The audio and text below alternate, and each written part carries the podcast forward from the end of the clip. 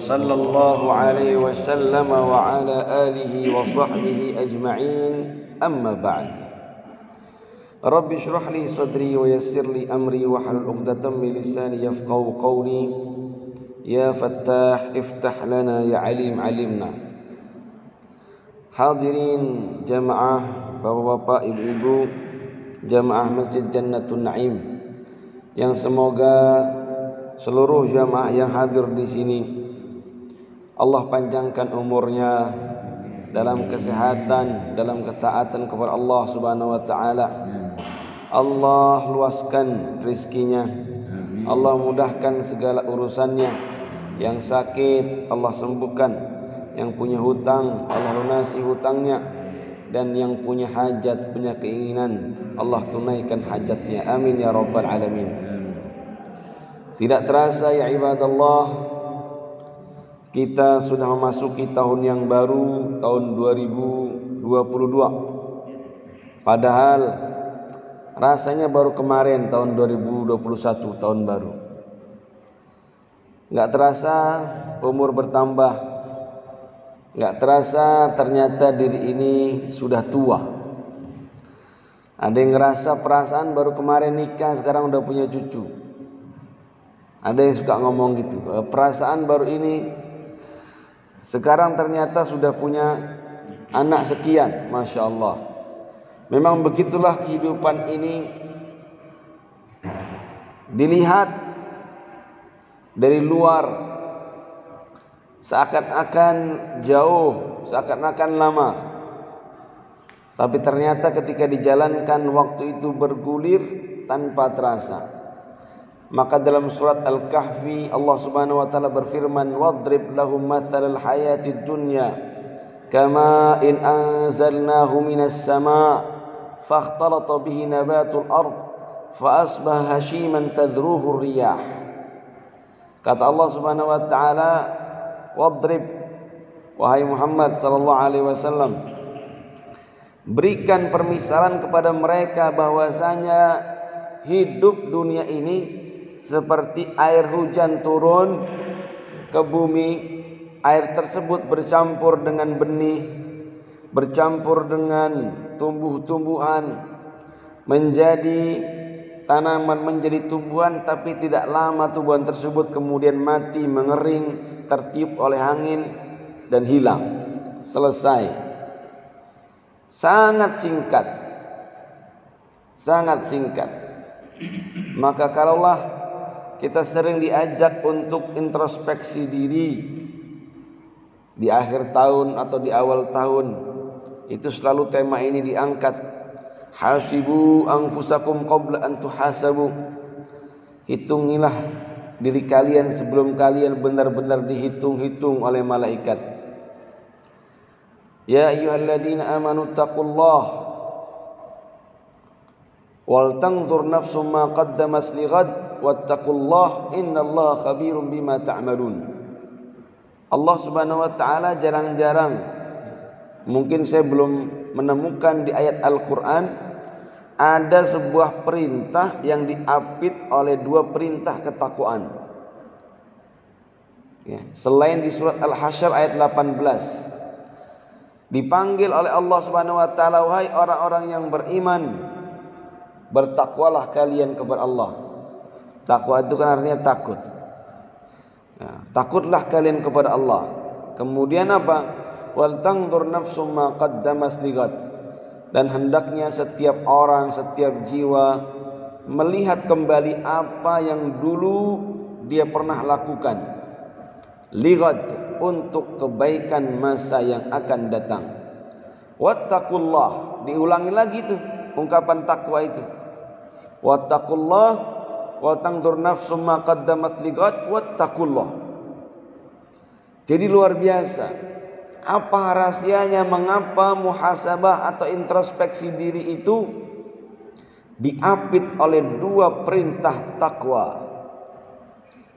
Ternyata mungkin hikmah dan rahasianya adalah bahwa salah satu cara atau mungkin satu-satunya cara atau proses yang harus ditempuh oleh orang yang ingin meningkatkan ketakwaan tidak lain adalah dengan cara introspeksi, muhasabah.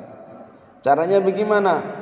Mengoreksi, melihat apa yang sudah dia lakukan, kemudian memperbaiki, melakukan yang lebih baik.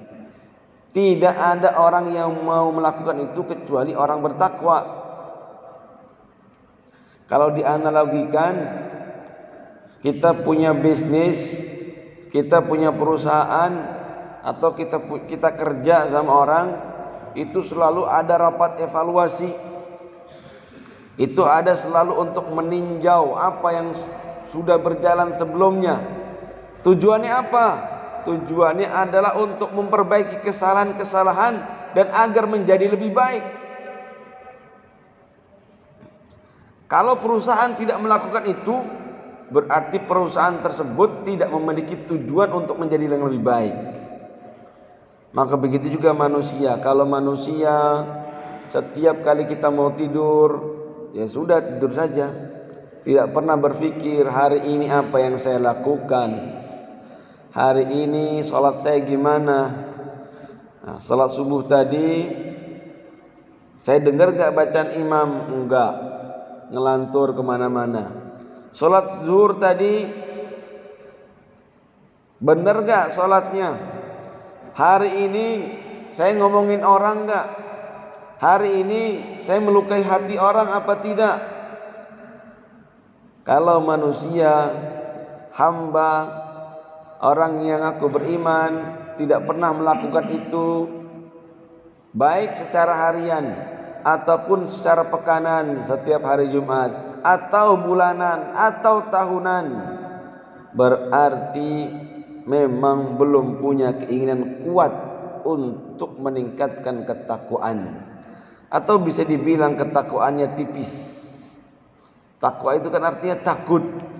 Takut apa sih takut kepada Allah Subhanahu wa taala.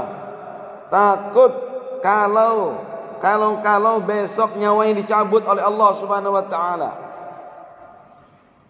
Maka introspeksinya ya, sebagaimana yang kita lihat saat ini tahun 2022 banyak orang yang ingin bersama kita sholat subuh di sini tapi nggak bisa.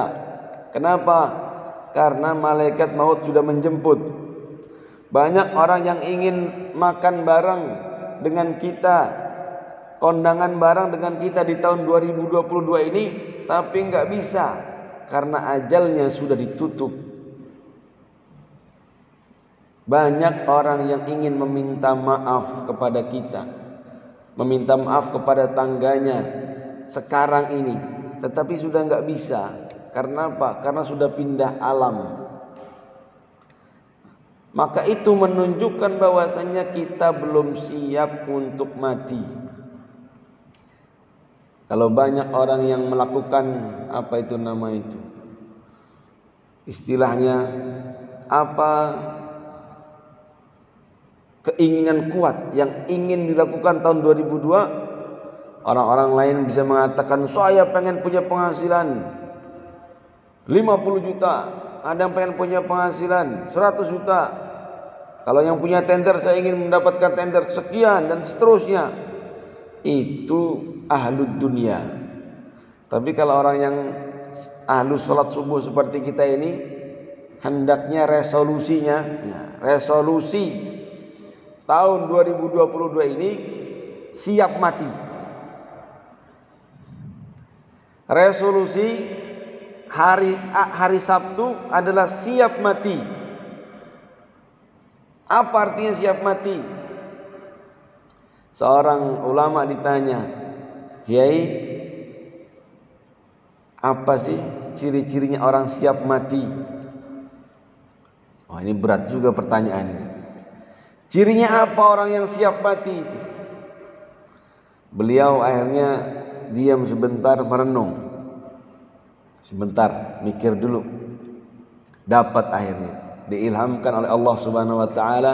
Beliau menjawab, orang yang siap mati itu kata beliau yang apabila hari ini diberikan kabar hai fulan besok kamu mati entah malaikat datang atau orang apa datang bilang fulan besok kamu mati ketika dia mendapatkan kabar itu kemudian dia tidak merubah sedikit pun dari amal dia berarti dia sudah siap mati Artinya memang selama ini dia sudah pol maksimal meningkatkan ketakwaan sehingga sudah nggak ada yang dirubah lagi. Maka ini menjadi perbandingan, menjadi cermin bagi kita semua. Seandainya kita dikasih tahu sekarang, besok ente mati. Maka pertanyaannya, What are you doing? Apa yang akan kamu lakukan? Kalau kita berpikir masih kalau gitu sholatnya saya tambah. Kalau gitu, aduh kemarin-kemarin gak baca Quran, baca Quran banyak-banyak. Kemudian, waduh, saya belum minta minta maaf sama Anu, saya belum minta maaf sama tetangga, saya belum ini, saya belum itu. Itu bertanda belum siap mati. Terutama ya, memang sulit ini karakternya. Ya, tapi minimal terutama ya ibadallah adalah kita selesai dengan urusan hak-hak adami. Karena kalau urusan dengan Allah Subhanahu wa taala seperti salat yang enggak khusyuk, amal ibadahnya enggak sempurna, insyaallah diampuni. Karena Allah Rahmanur Rahim. Tapi kalau urusannya dengan manusia ini sulit maka urusan dengan hak-hak adami, hak-hak manusia ini berat. Maka harus selesai. Kapan? Sekarang. Karena besok belum tentu masih hidup. Bisa jadi besok sudah mati. Maka jangan sampai malaikat sudah di depan mata, belum minta maaf sama Anu, masih berantem sama Anu, belum damai sama Anu, Ya, hak anu, hak si fulan belum kita kembalikan jangan sampai apalagi tetangga. Apalagi sama sama tetangga. Karena kalau tetangga ini urusannya berat. Ya. Emang beda, beda. Mencuri di mana-mana haram, tapi kalau nyurinya nyuri barang tetangga itu lebih berat. Ya. Ada dalilnya, ada. Tetangga. Maka kita harus hati-hati nih sama tetangga. Minimal sama tetangga dulu lah resolusinya tahun ini urusan selesai sama tetangga. Damai semuanya sama tetangga. Ya. kata Rasulullah SAW Rasulullah bertanya kepada para sahabat wahai para sahabat apa hukumnya zina kata para sahabat zina ya Rasulullah haram Allah dan Rasulnya mengharamkannya haram sampai hari kiamat. Kelihatannya Rasulullah SAW ingin mengajarkan hal yang lain. Sudah jelas zina itu diharamkan, tapi kata Rasulullah SAW, la ayyazniyar rajulu bi ashri niswatin aisaru alaihi. Seandainya ada orang yang berzina dengan sepuluh wanita, itu lebih enteng baginya ketimbang ketika dia berzina dengan istri tetangganya. Berat. Diteruskan lagi. Kata Rasulullah SAW, Mata rauna fis sariqah. Apa menurut kalian mencuri? Kata para sahabat, mencuri itu berat, haram. Haram sampai hari kiamat. Kata Rasulullah SAW, La ayyasriqar rajulu asyrata baitin asyrata buyutin aisaru alaihi min ayyashriqa min jarihi seandainya seseorang mencuri dari sepuluh rumah sepuluh rumah itu dicuri semuanya dibobol kata Rasulullah itu lebih enteng dosanya ketimbang mencuri dari rumah tetangga berat ya, berat maka kita keluar dari dunia ini minimal selesai dari urusan dengan hak-hak adami terlebih lagi dengan tetangga Jangan sampai menjadi orang-orang yang muflis. Salatnya rajin, lima waktu di masjid. Sering jadi imam, sering jadi muazzin, alhamdulillah. Pahalanya banyak. Tapi kalau ternyata masih banyak sangkutan dengan hak-hak manusia, hak-hak teman-teman, terutama tetangga, maka bisa jadi menjadi muflis yang nanti oleh Allah Subhanahu wa taala pahala salatnya diambil karena pernah menghina fulan. Pahala zakatnya, sedekahnya diambil karena pernah memukul fulan, pernah mendalimi fulan, apalagi tetangganya, masya Allah diambil semuanya bangkrut menjadi al-muflis, orang-orang yang bangkrut yang habis pahalanya. Maka sekali lagi Al-Fakir mengusulkan memberikan masukan kepada kita semua. Usikum wa iyaya nafsi resolusi. Tidak hanya 2022 kalau nunggu setahun kelamaan karena mati itu nggak nunggu tahunan. Ya, bisa jadi besok bisa jadi minggu depan. Resolusi dalam waktu yang dekat ini adalah kita selesai dengan urusan hak-hak adami. Yauma la yanfa'u malu wa la banun illa man atallaha biqalbin salim. Hari kiamat itu sudah nggak ada manfaatnya lagi. Harta, anak-anak, semua jabatan, kecuali orang-orang yang datang dengan kolbun salim dengan jiwa dengan hati yang bersih. Bersih daripada tunggakan-tunggakan sangkutan-sangkutan hak-hak tadi. Bersih daripada kebencian, kedengkian, kesombongan, ya, hakad, hak hikad, hasad dan seterusnya. Semoga Allah Subhanahu wa taala memberikan kepada kita taufik dan hidayahnya, memberikan kepada kita kemampuan. Kadang-kadang berat untuk minta maaf. Semoga Allah memberikan kita kemampuan untuk minta maaf.